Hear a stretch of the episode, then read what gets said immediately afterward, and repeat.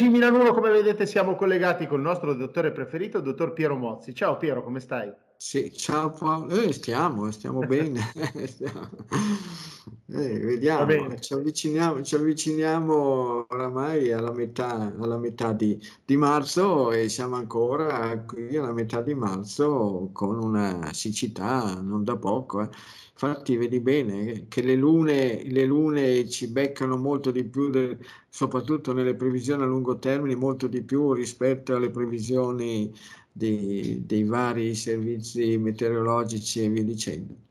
Penso Adesso vediamo. Aspettiamo il 20, il 20, che si fa la luna, la luna nuova di marzo e vedremo che andazzo ci sarà per, fino attorno al 18-19 di aprile. Pensa se avessero usato tutte le risorse che stanno usando per la guerra, magari per l'ambiente, eh? che sarebbe, sì, sarebbe bello. Sì, ma certamente.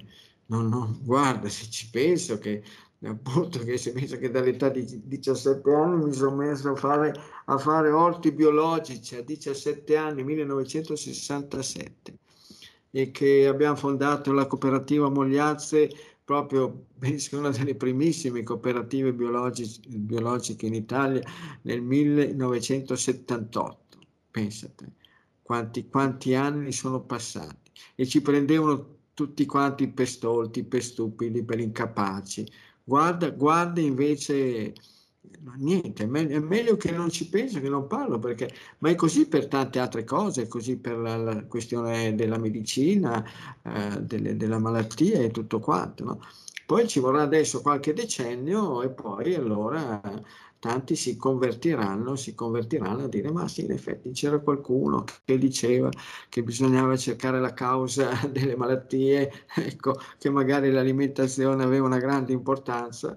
Sì, nel frattempo la storia avrà preso una tale piega tremenda, spaventosa, per cui la malattia avrà divorato gran parte dell'umanità.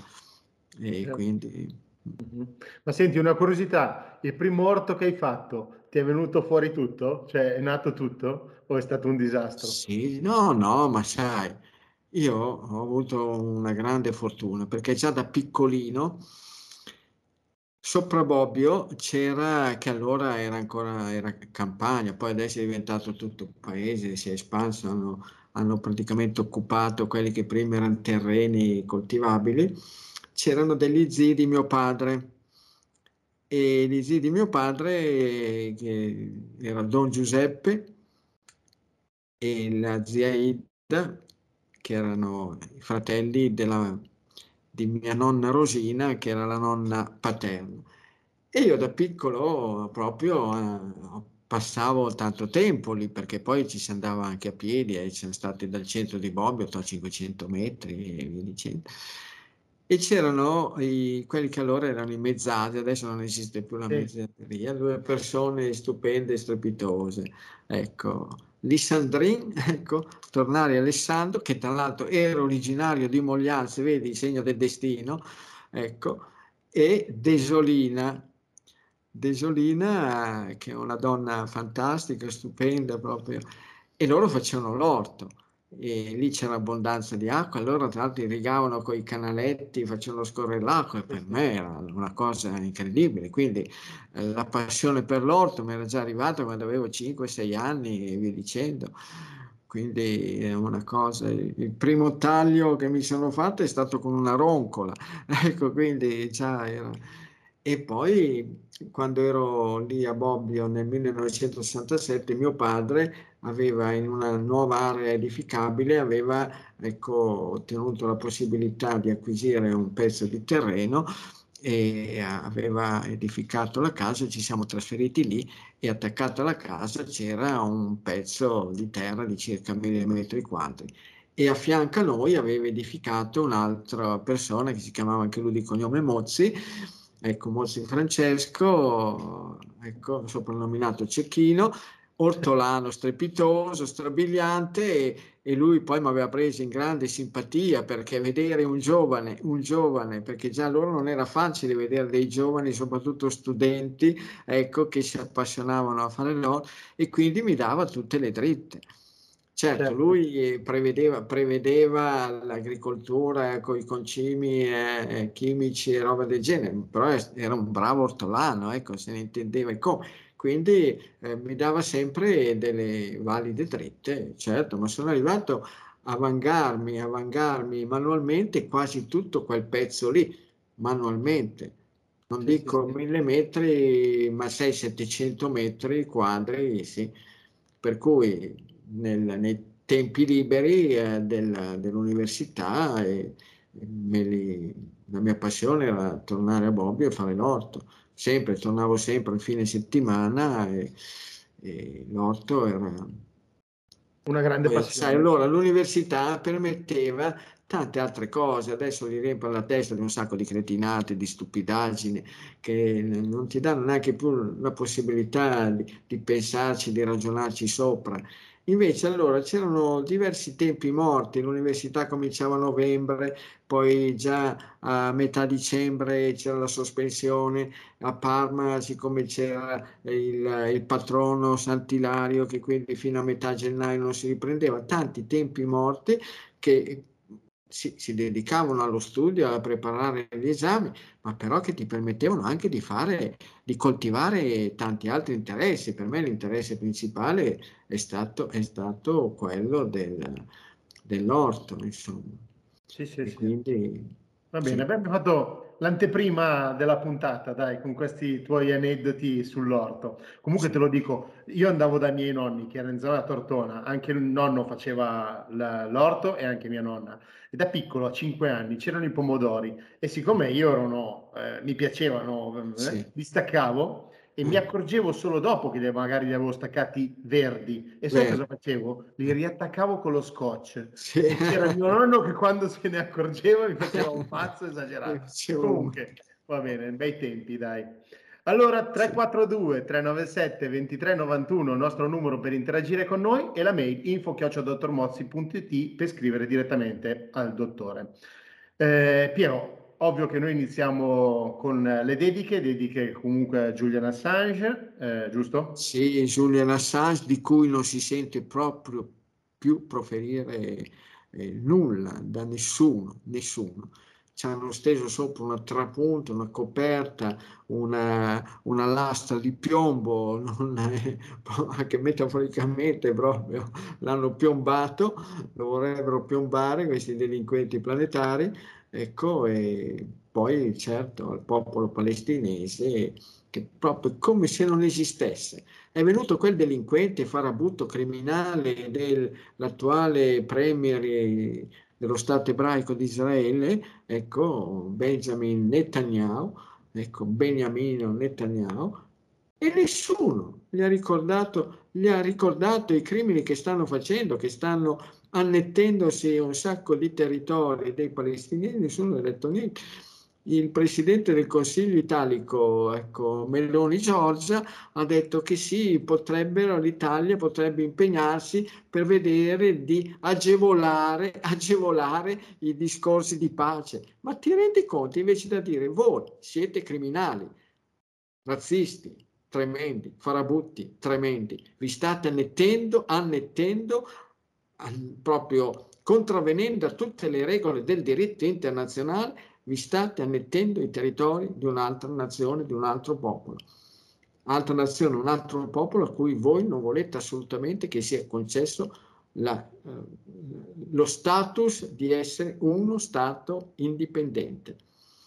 Quindi è, è incredibile, certo. veramente, è vergognoso. E poi la dedica per quanto riguarda gli eventi bellici dell'ultima guerra. Ne avevamo già parlato in passato, però non gli avevamo mai dedicato una trasmissione, una puntata. Ed è Villa Alvernio, un piccolo borgo in provincia di Alessandria, una decina di chilometri da Tortona, e casualmente in linea d'aria distante dai 35-40 km, quindi vicinissimo a Vesimo, ecco, che è stato teatro di quel bombardamento atroce, feroce il 20 luglio del 1944 proprio vicinissimi, in linea d'aria, perché un aereo in 5 minuti, ma neanche forse li, li percorreva. Alle ore 14.15, primo dicembre 1944, 12 cosiddette fortezze volanti sganciarono almeno 100 bombe. Le persone morte, uccise, tutte civili, tra cui una trentina di ferrovieri, perché lì l'unica cosa importante c'era una linea, ci passava una linea ferroviaria. Non è stato ucciso nessun militare, nessun nazista, fascista, niente. I cadaveri pare che si aggirassero dai 105 ai 114, probabilmente qualcuno avrà conteggiato quelli che sono morti anche nei giorni seguenti e i feriti più di 250. Furono rase al suolo, ecco all'incirca un centinaio di case, tra quelle rase al suolo e quelle inservibili, tra cui il municipio, caserma dei carabinieri, la canonica, la casa parrocchiale, tutto quanto. E c'erano la bellezza di 800 abitanti circa. Pensa, su 800 abitanti circa ne hanno stesi, ne hanno resi cadaveri più di 100. Incredibile. Altro che crimini contro l'umanità. Questi che ora le strillano contro la Russia, veramente, se le avessi tra le mani, li impiccherei. Che coraggio hanno? Nessuno ha reso conto, li ha fatto rendere conto di questi crimini. Giustamente sono stati considerati criminali di guerra, i nazisti, i gerarchi nazisti e tutto quanto. Ma qui dove c'erano dentro tutti quanti, come quello che sta succedendo adesso in Ucraina. Tutti quanti sono, sono responsabili da una parte e dall'altra. E quello che adesso mi fa incavolare brutalmente è che continuano adesso a menare per questa storia dei migranti e che ci sarà da fare qualcosa qui e qualcosa là e l'Europa deve intervenire, oh, mamma mia, e la, l'orsa chiotta, l'orsa chiotta eh, che dice che insomma sì, guardate che cosa succede, l'Europa deve intervenire, ma questi non si rendono conto che con tutti i miliardi che, che hanno affossato e che stanno affossando sotto forma di armi e altre, e altre nefandezze e le danno e che ne hanno date, le stanno dando all'Ucraina, con quei miliardi lì, ma si sarebbero potute sistemare un'infinità di situazioni nei paesi, nei paesi da cui partono queste persone che migrano verso l'Europa. Per non parlare di quello che quei farabutti, quei farabutti a stelle e strisce, con tutti i loro crimini, con tutti i miliardi e stramiliardi che hanno affossato in Afghanistan, in Iraq e prima ancora in Vietnam e con la Libia e con, e con uh, la Somalia. Ma quanto avrebbero reso tutta l'Africa un paradiso terrestre con tutti quei soldi lì? L'Africa avrebbero potuto fare un piano proprio per, per, render, per renderla al pari, al pari ecco, della Svizzera. Invece niente.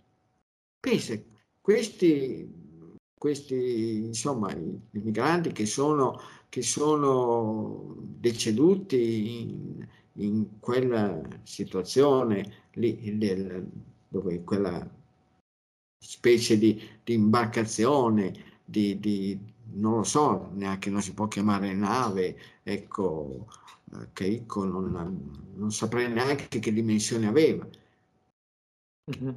gran parte venivano dall'Afghanistan ma qua nessuno si rende conto che l'Afghanistan è stato conciato in quel modo lì, proprio, è stato conciato in quel modo lì, proprio dalla Nato, cappeggiati dagli Stati Uniti, comprendenti anche, comprendenti anche l'Italia, che abbiamo affossato la barcate di soldi, quando avremmo potuto veramente pianificare, pianificare un'infinità di situazioni, ecco, nei paesi da cui partono tutte queste popolazioni. Incredibile. Prima o poi comunque qualcuno dovrà cominciare a ragionare in Italia. Non spero più che comincino a ragionare quelli delle alte sfere, perché non c'è pericolo, non sì. esiste. Certo. C'è... Senti Piero, io devo portarti anche i complimenti da parte di un amico che è un attore, è venuto lunedì sera nella trasmissione di calcio, si chiama Cesare Gallarini e quando siamo amici da tanto io non sapevo che lui facesse questo spettacolo e mi ha detto Paolo, io dal 2017 faccio uno spettacolo in teatro che si chiama 256 secondi piovono bombe praticamente ripercorre tutto quello che hanno fatto gli alleati sul nostro suolo italiano e ha fatto anche degli studi. Infatti mi ha detto i, i complimenti a te perché stiamo facendo una cosa secondo lui eh, molto meritevole. Infatti mi ha detto quando ci sarà lo spettacolo ad aprile invito sia te che il dottor Mozzi. Se volete venire a sentire e vedere almeno eh, mi fate le correzioni o pigliate qualche spunto in più. Però mi diceva Paolo, guarda che gli aerei non potevano tornare con le bombe perché era un problema anche nell'atterraggio eventuale di ritorno a casa. E quindi certo. dicevano scaricate tutto e quindi scaricavano tutto, cioè le bombe le scaricavano tutte, anche se per caso non ne avevano ancora qualcuna, eh, non le potevano portare a casa ma dovevano scaricarle. Quindi una roba tristissima, devo essere onesto, no? Ah, sicuramente, perché allora le sganciavano sul territorio quando nel 99, nel 1999, ecco, ci fu l'aggressione da parte degli americani della Nato nei confronti della Serbia e bombardarono proprio ferocemente il territorio della Serbia, gli aerei che tornavano, che non avevano sganciato tutte le bombe, le mollavano o nel lago di Garda oppure soprattutto nel mare Adriatico. Sì, sì. E invece durante l'ultima guerra le sganciavano, le sganciavano sul terreno. Infatti quando c'è stato attorno, adesso deve essere stato il 20, 20-21 di ottobre del 43, la, la strage della scuola di Gorla, lì gli aerei che tornavano, che tornavano dai loro raid, aerei alleati, e non avevano sganciato le bombe, alcuni aerei sganciarono le bombe, le bombe sui terreni agricoli all'esterno di Milano, nella pianura, vasta pianura, ecco, nei campi e vi dicendo.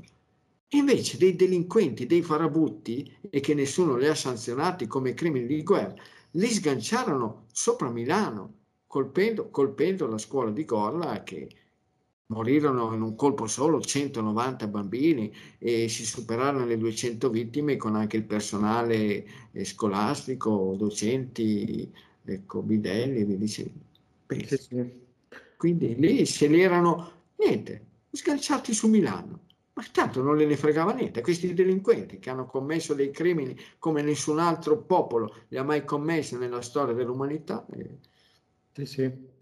Senti, siccome poi mi, cito, mi, dicono che cito solamente il Corriere della Sera o la Repubblica, tornando al discorso degli sbarchi, oggi sulla verità in prima pagina c'è la politica accusa la presenza della mano di Putin per gli sbarchi e sono Crosetto e Tajani che dicono questa cosa qua, quindi voglio sì. dire, secondo te Putin è dietro a fare gli sbarchi nostro, nel nostro territorio? Sì, sì, sì, ma più, più, che Putin, la compagnia Wagner, ecco, di compagnoschi della Wagner, ecco, sì. che dicono che adesso sono loro che hanno tutti gli addentellati in Africa, quindi stanno, stanno facendo sì che ci siano questi grandi flussi sicuramente che c'è dietro qualcuno e qualcosa, ma dubito che se sono impegnati, se sono impegnati in un modo tremendo e terribile in Ucraina, adesso che sono di fronte alla, alla, battaglia che si sta protraendo per un sacco di,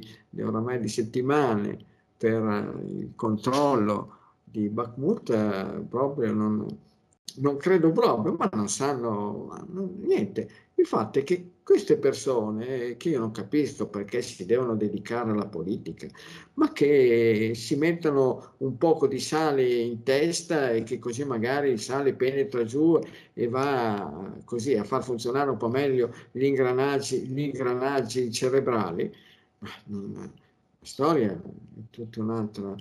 Sì un'altra cosa. Poi ce ne sono qualcosa, l'ho già detto, il ministro, il ministro Crosetto, quel grande, grosso e via dicendo, che sicuramente ha problemi di, di sovrappeso, per non dire appunto qualcosa di più pesante, ha problemi di salute. Sto riportando cose che io ho sentito da sue dichiarazioni che eh, fa ogni tanto nelle trasmissioni radiofoniche e sicuramente ce n'avrà, sarebbe opportuno che forse prima di tutto si dedicasse alla sua salute prima di pensare a gestire le sorti del popolo italiano, anche perché poi facilmente è una persona che aveva le mani in pasta per quanto riguardava forse ecco, traffici, commerci di armi e via dicendo. Sì, certo. E poi c'è anche la questione delle banche americane, cioè 15 anni fa Lehman Brothers e adesso c'è Silicon Valley in default. Nel 2008 sì, eh. certamente. Adesso, eh, cioè, stranamente in un periodo di guerra, no? La Silicon Valley, l'esempio di questa grande economia ecco, basata sulle start-up, start di qua, start di là e tutto quanto, poi improvvisamente, senza che prima nessuno ecco, dicesse nulla, che facesse trapelare qualcosa, track, improvvisamente fallimento.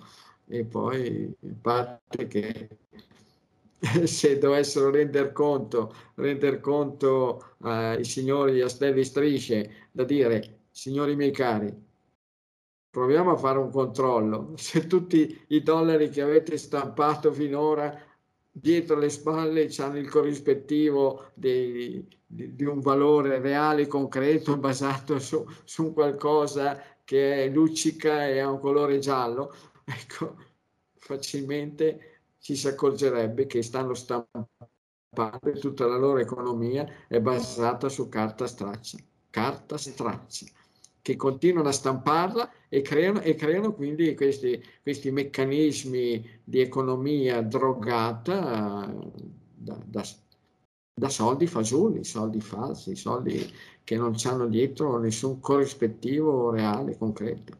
E noi, e nessuno, e tutti qua tacciamo perché noi siamo i cagnolini al guinzaglio. Nessuno, nessuno ci mette il naso dentro da dire, oh, va bene che siamo amici, alleati e tutto quanto, ma per non finire prima o poi tutti quanti nel marasma che è più, più tremendo e terribile, proviamo a fare un controllo prima. Sì, sì, sì, certo. Senti, una, un ultimo commento di una notizia. Orso del Trentino condannato a morte perché ha aggredito a 2000 metri d'altezza sì.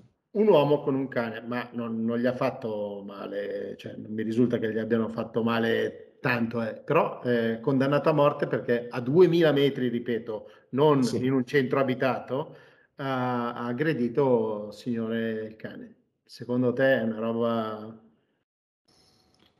ma io su questo fatto qua bisognerebbe vedere bene che cosa effettivamente c'è stato. Bisogna stare attenti che certamente, a parte il fatto che quando è successo questo fatto? Eh, qualche giorno fa.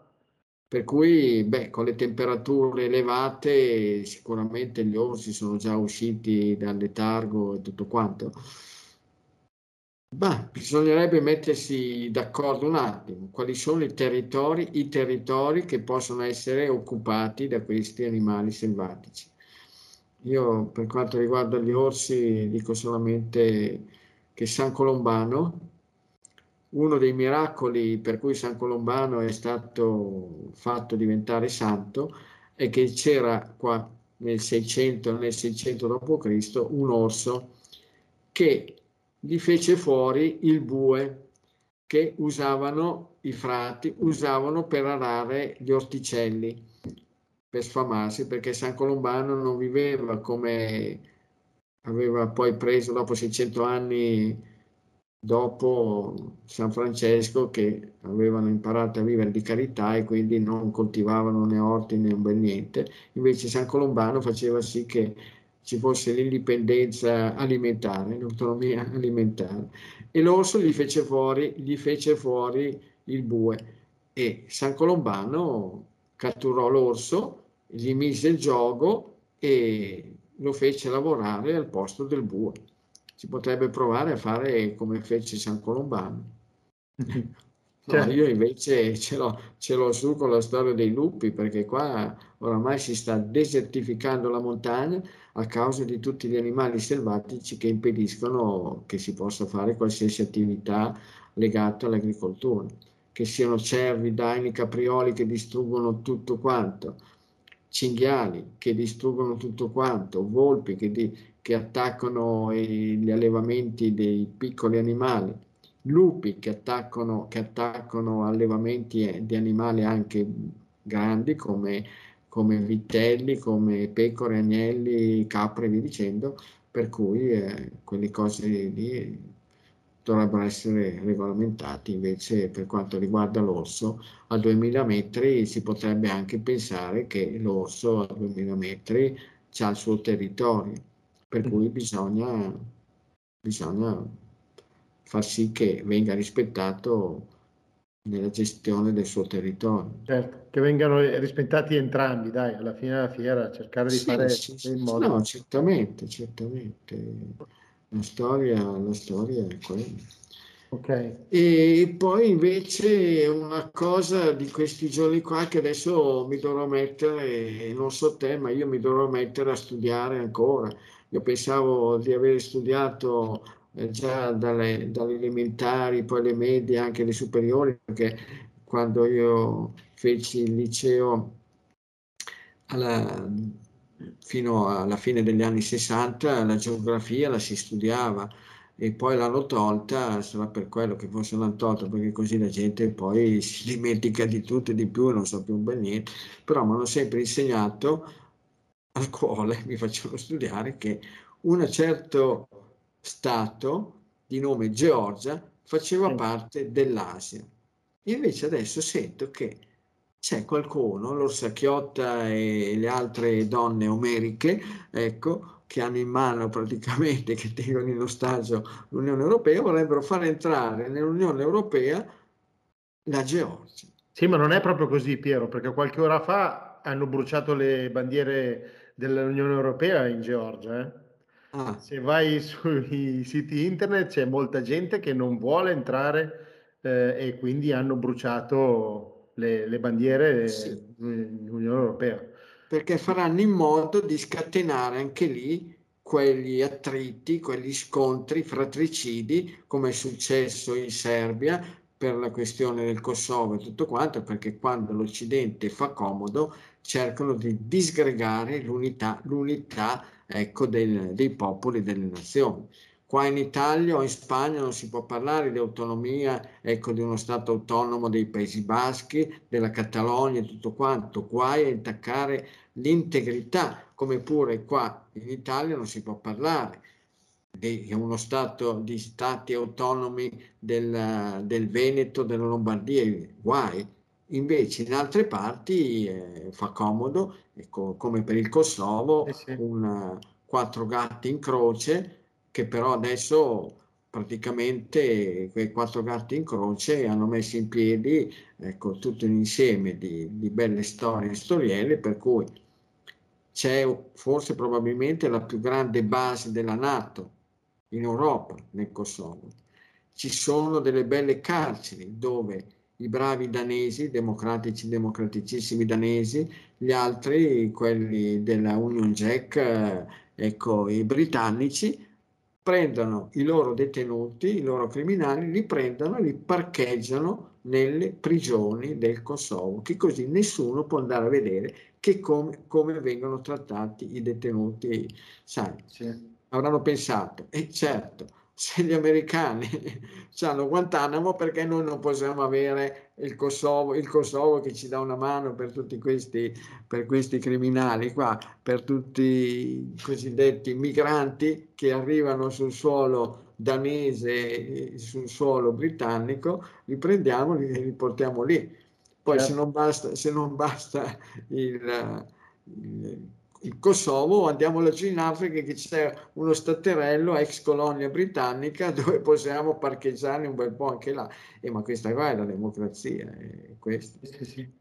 Per cui adesso vorrebbero far entrare la Georgia annetterla all'Unione Europea. E siccome questo qua è il gioco mafioso, no? per cui primo passo, annessione, annessione ecco, all'Unione Europea, secondo passo, annessione alla Nato. E quindi, siccome la Georgia è confinante con la Russia sul fronte sud, ecco, fa parte dell'accerchiamento, dell'accerchiamento, del tentativo di accerchiare la Russia, no? I paesi baltici, la Polonia, i paesi baltici, adesso il tentativo di annettere l'Ucraina all'Unione Europea e alla Nato, adesso poi va avanti il discorso della Finlandia, anche quella lì, ecco, che già fa parte dell'Unione Europea, ingresso, ingresso nella Nato, il cerchio, il cerchio si stringe a sud con la Georgia, per cui ci si avvicinerà sempre di più a degli scontri tremendi e feroci. Per Speriamo fortuna, di no. Per fortuna che c'è qualcuno con un po' di sale in zucca, e in questo caso sono i cinesi, che i cinesi invece cercano, cercano di, di, mantenere, di mantenere un po' eh, la testa sul collo, ragionare, cercare di far ragionare eh, le nazioni, i popoli. Infatti sono arrivati a far fare la pace dei concordati, insomma, chiamiamoli come si vuole, tra due stati che si sono sempre guardati in cagnesco, l'Arabia Saudita e l'Iran, gli uni eh, sunniti, sempre due popoli islamici, due stati islamici, però gli uni sunniti e gli altri sciiti che si sono sempre scontrati, anche lo scontro poi è andato avanti in questi anni qua anche nello Yemen, nella guerra dello Yemen, e i cinesi lavorando, lavorando con grande pazienza e tutto quanto, anche nel loro interesse, perché sono in questo modo magari si accaparrano eh, delle belle forniture di, di, materie prime energetiche, quindi ecco, petrolio, gas e via dicendo, sono riusciti nell'intento che nessuno ci è mai riuscito, anche perché qualcuno lavora per far sì che le nazioni, i popoli arrivino ad avere delle relazioni, diciamo così, tranquille, amichevoli. Altri, come succede con gli Stati Uniti, la Nato e via dicendo, lavorano per far sì che ci siano sempre più attriti tra le nazioni e i popoli, perché sai, divide e timpera, ecco l'avevano insegnato i romani e qualcuno pensa di, eh, di metterla in pratica tuttora. Mi sono okay. andato a informare a guardare il reddito medio lo stipendio medio in Georgia sono circa 400-410 euro. Quindi questi farabutti delinquenti, proprio per chiamarli proprio con eufemismi, eh, vorrebbero far sì che entrino in Europa nazioni, stati, dove c'è questa enorme disparità di trattamenti economici, perché poi succede come è successo con i paesi dell'est Europa, per cui alla fine cosa succede? che ci vanno di mezzo le economie dei paesi fondatori dell'Unione Europea, tra cui l'Italia, che è un anello molto debole perché poi con 400 euro di stipendio mensile vuol dire che là il costo della vita, de, del lavoro è decisamente più basso rispetto in Italia, quindi le fabbriche che si sono salvate dalle migrazioni verso i paesi dell'est andrebbero, troverebbero un'altra possibilità di fuga verso magari la Georgia e così. Eh poi sì. magari vorrebbero, poi lì vicino c'è l'Armenia e poi non è che parlo neanche della Turchia, no. La Turchia sono brutti e cattivi, li lasciamo lì. Sì, sì, certo. A proposito di Turchia, nessuno più parla del terremoto, eh? tremendo, terrificante 50.000, probabilmente 50.000 o anche più cadaveri tra Turchia e Siria. Nessuno ne parla più, niente, come se non esistesse più quell'immane tragedia. Nulla. Perché Piero è così, la notizia fa notizia quando diciamo è calda, no? Poi dopo passano 10 giorni, 15 giorni e eh, basta, non è più notizia, è andata, finita, passata, non si parla più, non si deve più parlare. Cioè noi parliamo di robe vecchie, ma siamo forse io e te e le persone che ci seguono, ma i telegiornali non, non sono fatti così. Quindi bisogna fare i numeri, Piero. La realtà è che la, i media, i grossi media vogliono fare i grandi, i grandi numeri. Non bastano 10.000, 11.000, 12.000 persone co- che ci seguono, che sentono noi e ci dicono bravi che lo fate. Eh, qui se ne fregano, lo sai benissimo, no? Eh, va bene, ma sai, si creano poi delle situazioni come quella appunto accennato prima dell'Afghanistan, l'invasione dell'Afghanistan, bombardamenti, chi lo sa quante centinaia di migliaia di cadaveri che nessuno lo sa perché tanto quelli si dice sono fanatici, sono farabutti, sono delinquenti, li possiamo macellare come ci pare piace e poi ti ritrovi perché poi arrivano i flussi di migranti incredibili. E, e quindi non riusciamo a capire che se noi creiamo un, una situazione di destabilizzazione in un punto del pianeta, poi questo disequilibrio va a ricadere anche sul nostro equilibrio. Quindi anche noi entriamo a far parte di quest'area di disequilibrio. Boh, certo. staremo a vedere comunque la Georgia nell'Unione Europea, quindi dobbiamo metterci a studiare geografia, accidenti, che cavolo mi ha fatto studiare? Georgia che era nell'Asia, mamma mia. Va bene, va bene, geografia. Io non lo so. Dai, un po' di domande da andrò a tirare, tirare mano ancora qualche vecchio Atlante, che tra l'altro geografia è stata la mia passione, molto più di storia. Oh, Va bene, te, uno dà per... Uno dà per assodato quello che aveva studiato, altro che la scienza scienza geografica. No. Va bene, un po' di domande da casa, dai. La signora sì. Giovanna, 60 anni, gruppo A, alta 1,74 m, 64 kg. Dice, dottore, io ho cellulite sui glutei, non sono, o meglio, non credo di essere in sovrappeso perché 1,74 m per 64 kg. Eh, unica cosa, ho fatto due figli. Eh, può essere stata colpa dei due parti che ho fatto? Ho partorito in modo naturale e quindi chiedo al dottore se è possibile vincere la cellulite. Ma in genere la cellulite è tipica delle persone, certamente nelle donne è molto più tipica rispetto ai maschi, nei paesi occidentali, soprattutto poi tra l'altro in Italia, è molto più tipica rispetto ad altre nazioni, ad altri popoli, è tipica di, di chi insomma, introduce dolci, zuccheri e farinacee, amidi, non solamente col glutine, in prevalenza col glutine, ma anche il gruppo A, ma anche col riso, col mais si può mettere sul cellulite. Se andiamo a vedere in, in Messico dove mangiano mais è facile, ecco che ci sia. Quindi la cosa da fare è utilizzare per bene la muscolatura dei glutei il che vuol dire camminare e se poi le persone imparassero a fare, soprattutto le donne, a fare quello che fanno le marciatrici, quel passo, quel passo tipico, caratteristico di chi fa la marcia, e tra l'altro quando ci sono le gare di marcia deve essere ben osservato eh, quel passo lì, perché sennò uno viene squalificato, quello di mettere il passo che fanno le donne, che, le modelle che sfilano sulla passerella, mettere un piede davanti all'altro, non paralleli, uno davanti all'altro, combinato col movimento sincrono, alternato a quello delle braccia, come un po' di semi-rotazione, così la mano sinistra leggermente col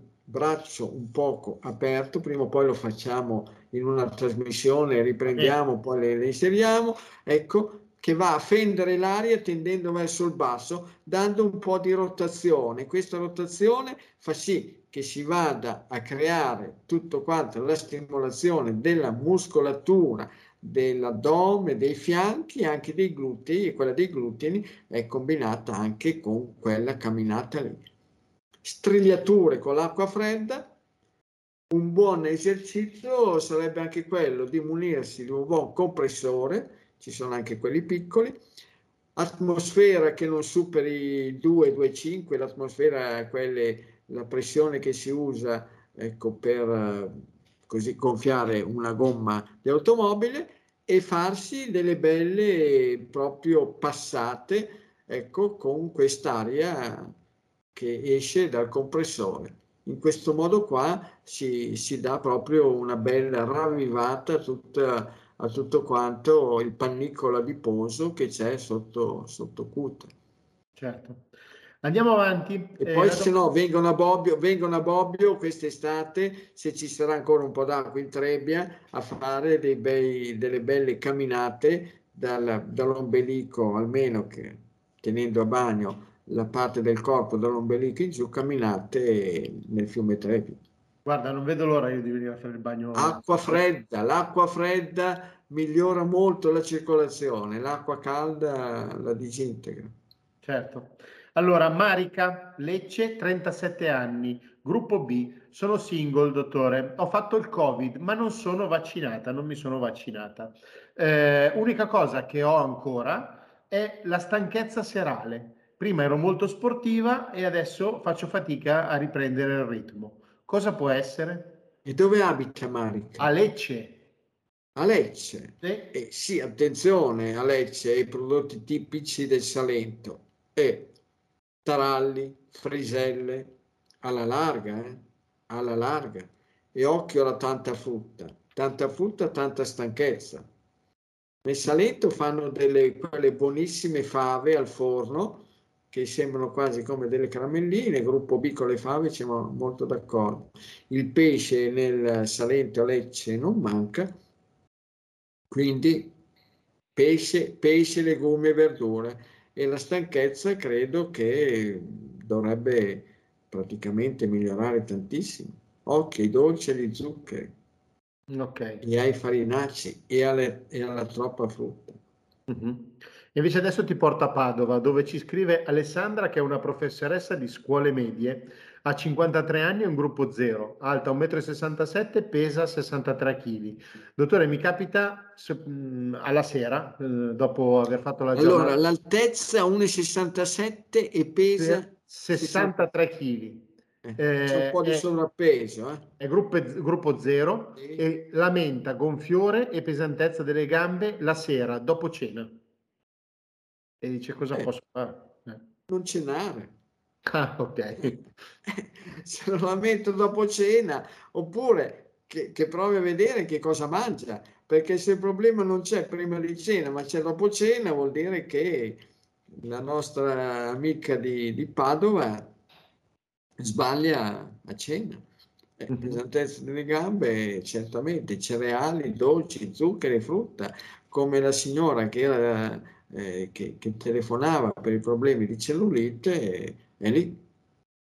Può provare. Stasera, se non ha ancora cenato, una bistecca ai ferri. Eh, una bistecca ai ferri e vede, e vede che, cosa, che cosa succede. Certo. Che non sia fritta, impanata, affumicata, che non sia carne e salumi, che non siano carne e salumi di maiale. E poi lo vede.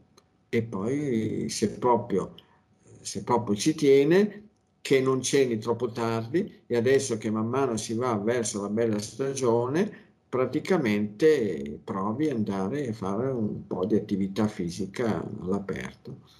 Okay. Poi si prende una cicletta in modo che così smaltisce, smaltisce l'accumulo magari di nutrienti, di, di alimenti e via dicendo.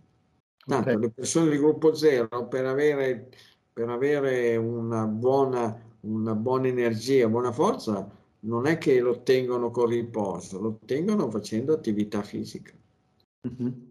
Allora, adesso andiamo vicino a Villa Alvernia, come abbiamo siamo partiti all'inizio. È comune di Viguz- Viguzzolo, Tortona.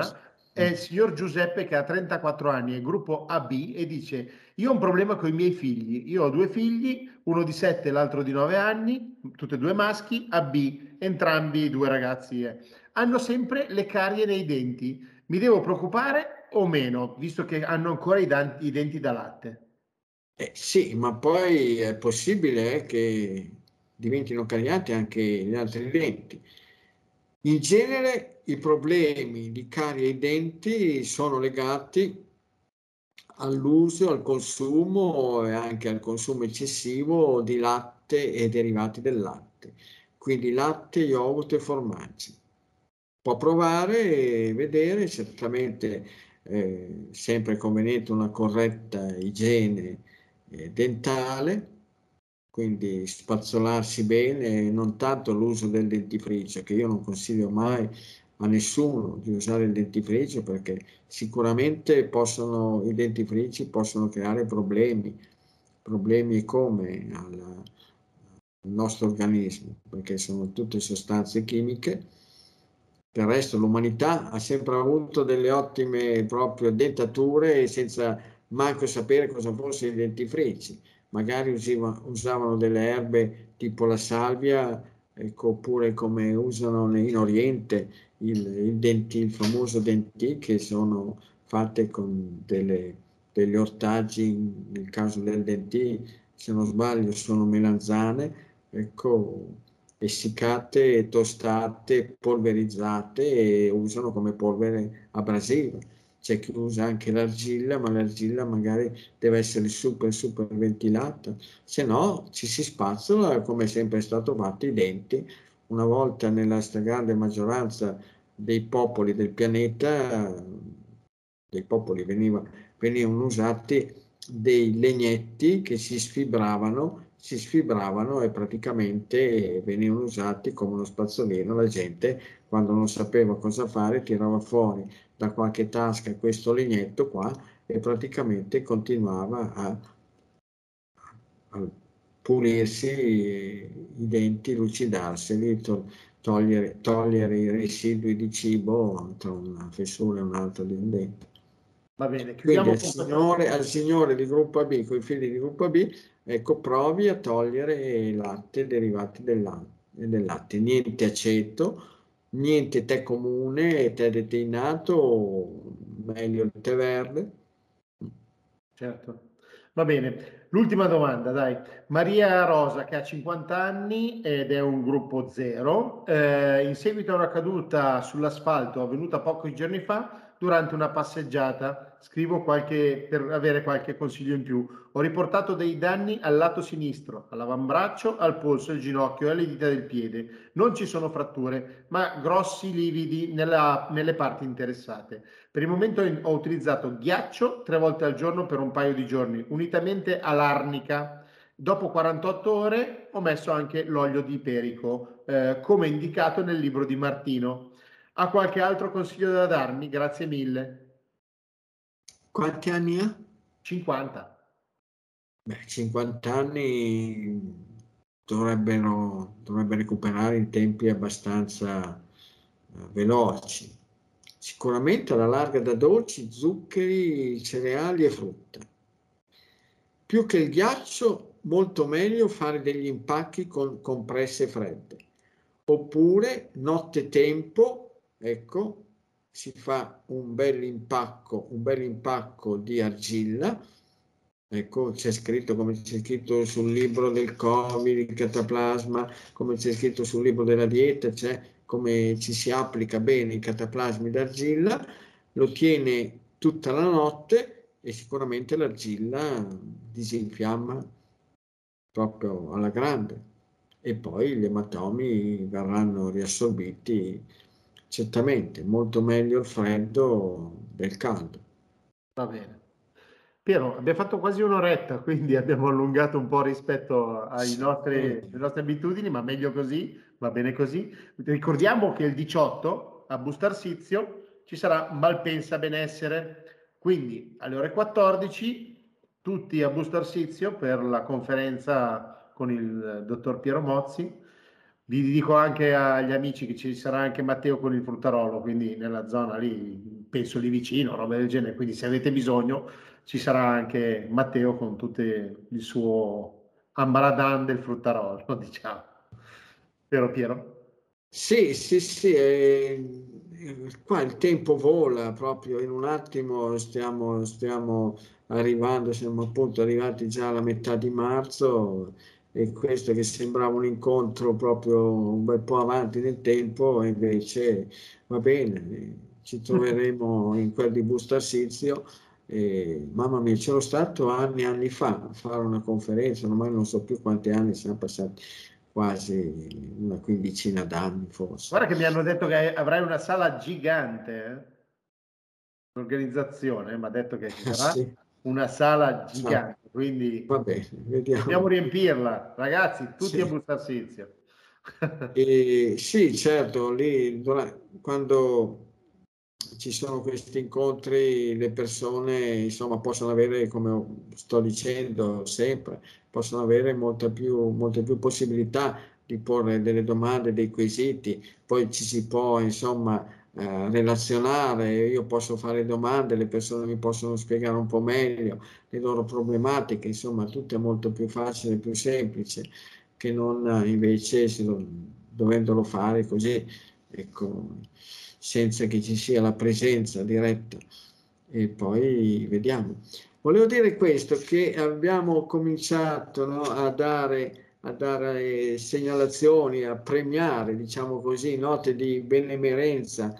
Avevamo dato a, a Vincenzo De Luca, eh, sì. così, presidente, presidente della regione Campania, poi le avevamo date a quelle aziende sanitarie della Lucania, della Basilicata e questa volta lo do eh, la menzione d'onore ad Albano, Albano Carrisi, ah, sì. perché mi è capitato di sentire se, su YouTube, mandano in onda delle ispezioni, una sua intervista eh, riguardo alla situazione Russia-Ucraina.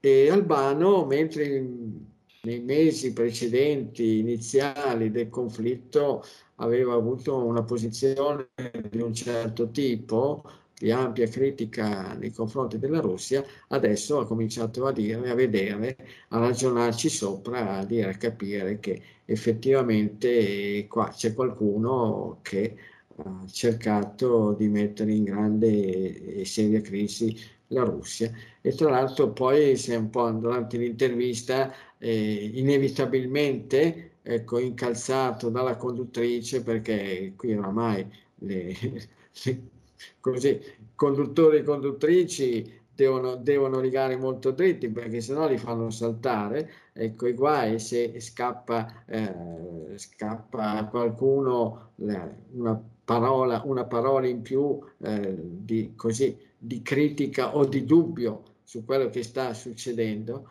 E praticamente Albano ha detto, beh, le cose che io sto dicendo, ecco, molto, molto probabilmente in Italia sono in tanti a pensarlo, però non lo si può dire apertamente. È incredibile, no? siccome qua continuiamo a dire che siamo in un paese democratico, aperto, vi dicendo cose di cui ho seri, serissimi dubbi. Quindi gli diamo il nostro premio, al di là che è un cantante che veramente eh, a 80 anni c'è ancora una voce stupenda, strepitosa, ah, certo. che dà tanti di quei, punti, di quei punti alla gente, giovane che canta, oltre che con poca voce, magari anche un po' stonatelli. E poi ha fatto delle, delle canzoni memorabili. Certo. Che, insomma, fa piacere ancora adesso, fa piacere sì, ancora adesso a sentirlo. Certo, certo. Va bene, Piero. Allora... Poi diciamo che le persone, visto che mi continuano a nominare la storia di quei, di quei delinquenti farabutti che usano la mia faccia, la mia immagine per pubblicizzare, per pubblicizzare dei loro prodotti, ecco, schifosi, tossici e, e, e, qua il nostro Stato ampiamente democratico, nonostante le denunce di Piero Mozzi di almeno quattro denunce, lo Stato è latitante quindi non ci sono solamente latitanti mafiosi, latitanti criminali, ma c'è anche lo Stato che latita riguardo alle richieste di giustizia, di essere difesi e sostenuti dagli attacchi di, di farabutti e delinquenti che come in questo caso se ne approfittano perché imbrogliano la gente e, e non intervengono. Potrebbero benissimo. Guarda, se succedesse una cosa del genere ad esempio in eh, Romania, in Bulgaria, ma li avrebbero già beccati, tutti quanti, presi, malmenati, buttati in galera e buttata via la chiave. Va bene. Piero, io ti ringrazio, come sempre, è sempre un Va piacere bene. fare questo appuntamento al martedì con te. e con tutti voi perché siete sempre in tanti che ci sì. sentite. Mi raccomando, mi raccomando da studiare bene la geografia perché così poi diciamo, sì sì, la Georgia, da, dopo fatte tutte le revisioni di questo mondo qua, è Europa, quindi subito la incameriamo subito. Va bene, va bene, dai. Immediatamente. E gli, diamo, e gli, diamo, anche una barcata di soldi perché poveretti non ce ne hanno avuto per un sacco di tempo, quindi noi, perché siamo democratici e tutto quanto, elargiremo un sacco di fondi per la Georgia come per tutti gli altri. Va bene, grazie Piero, buona serata a te. Evviva, tante cose belle e chi vorrà appunto ci viene a trovare, ci viene a trovare sabato 18 in quel di Busto Arsizio. Certo, saremo lì. Grazie mille. Ciao Piero, buonasera. Ciao, ciao e tante cose belle a tutti quanti. Ciao.